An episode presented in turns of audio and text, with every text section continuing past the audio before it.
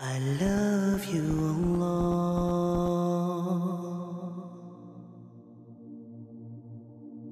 If somebody came to you and made you an offer, look, I, I have a house, here's a picture, beautiful mansion. It's the most beautiful house, and it's in front of the beach, and it's on top of a, a cliff. It's got this gorgeous view. It's exactly the kind of interior you wanted, exactly the kind of exterior you wanted. Everything you ever wanted is there in that house.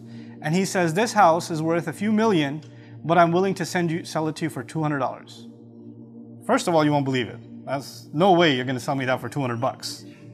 But then he makes you, a, he furthers the offer. He says, listen, it's guaranteed. I'm giving it to you for $200, but the only thing is, you can have it after 15 years. You can't have it right now. So I need the $200 now, but you can have it after 15 years. Okay?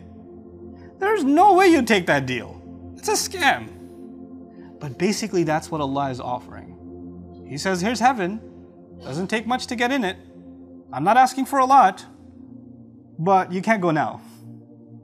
You can't go now. And the devil comes along and says, Look, I'm not giving you a mansion in heaven. I'll give you much less. But the thing is, I'll give it to you right now. It's cheap. Just do it right now. It's much easier. You don't have to pay anything to me.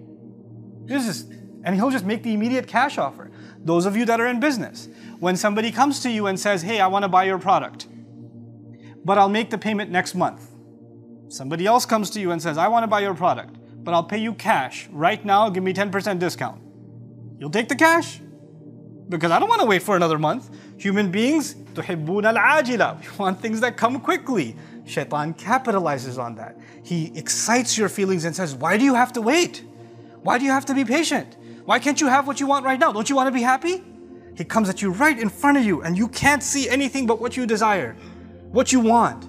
And it blinds you to the point where you just don't want to think about what's going to happen afterwards, what damage it will do to others, what damage it will do to yourself. You're just completely led on by him.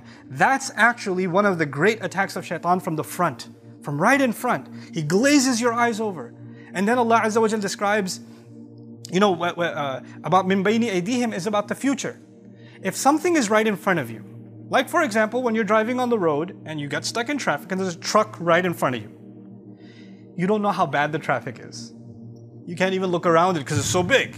Your view is completely blocked. When something is in front of you, you can't look ahead. That's one of the things shaitan wants. What is actually ahead of you and me is meeting with Allah.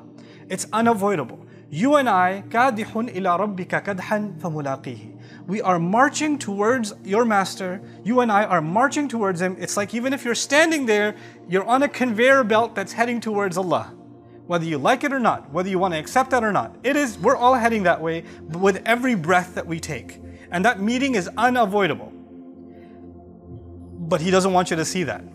He doesn't want you to see, and He doesn't want me to see that with every passing day, we are now closer to meeting Allah than we were yesterday.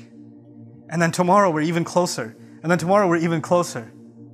All He wants you to think about when it comes to the future is not meeting with Allah, but meeting with your friends meeting with some vacation, meeting, meeting up with some good times. What's going to happen this weekend? What are we doing next weekend? He wants you to think about the future with what's right in front of you, but not the long term. Not the long term.